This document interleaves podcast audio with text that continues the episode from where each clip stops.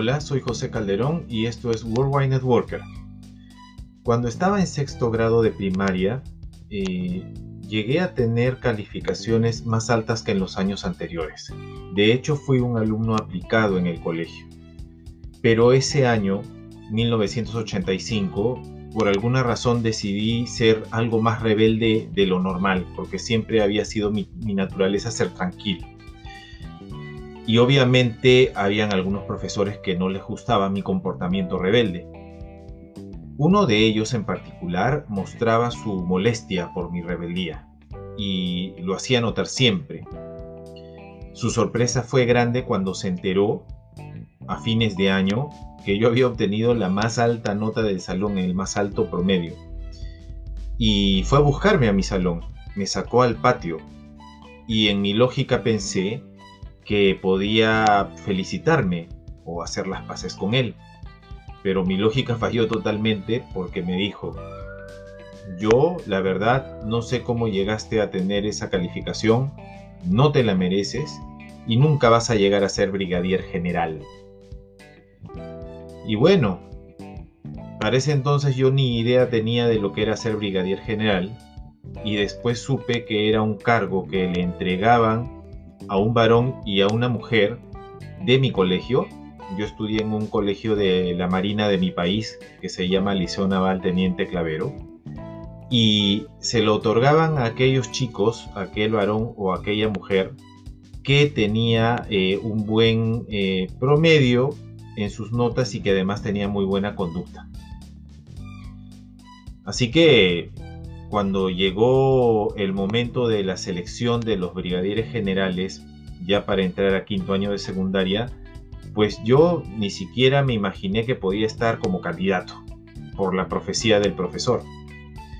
Y mi sorpresa, mi sorpresa fue muy grande cuando mi amiga Giovanna, que es eh, mi gran amiga, mi confidente, nos conocemos desde que tenemos cuatro años, eh, llegó a mi salón y me dijo, José, hemos sido elegidos brigadieres generales. Yo la verdad no lo creía y pensaba que era una broma. ¿Por qué te cuento todo esto? Pues para hacer referencia a los pinchaglobos. ya en los episodios anteriores hemos venido hablando de, bueno, los sueños, ¿no? De cómo, cómo eh, llamar los sueños, cómo volver a emocionarnos con nuestros proyectos, con nuestras metas. Pero junto con los sueños, junto con la aparición de tus sueños, es inevitable que aparezcan también los pinchaglobos.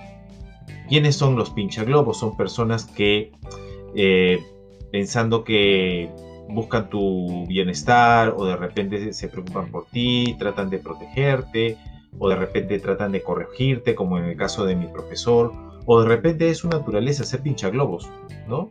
Así que eh, te van a decir pues cosas como eso eh, va a fracasar, eh, te va a dejar eh, quebrado, sin dinero, o no lo vas a lograr, pisa tierra, estás loco, eres un orate, y así todas las frases que se te ocurran y que te van a decir y van a tratar de persuadirte de que no realices tu sueño, porque es simplemente una locura, que utilices tu tiempo en cosas más productivas. Em, cuando te encuentres frente a una persona así, mi recomendación es que le agradezcas. Tú dirás, oye, pero ¿cómo le vas a agradecer a alguien así? Sí, agradecele. Agradecele porque desde su posición está buscando lo mejor para ti. Claro que de manera equivocada, ¿sí? Entonces agradecele y ya no discutas más con él. No gastes energía valiosa discutiendo con él o haciéndolo cambiar de parecer. Simplemente utiliza esa molestia que te ha producido su comentario para eh, que sea un motor más para desarrollar tu sueño y así cumplirlo. Nada más, así de sencillo. Em, no puedes evitar que existan, así que em, nadie, nadie, nadie tiene el derecho de, romper o quitarte tus sueños. Yo diría que ni tú mismo tienes el derecho de quitarte tus propios sueños. Y tú tienes el poder de continuar, de seguir, avanzar y lograrlo. Así que te deseo éxitos. Te envío un fuerte abrazo y ya sabes que me puedes encontrar en mi fanpage de Facebook de Worldwide Networker, Instagram Worldwide Networker y YouTube Worldwide Networker. Hasta la próxima amigos.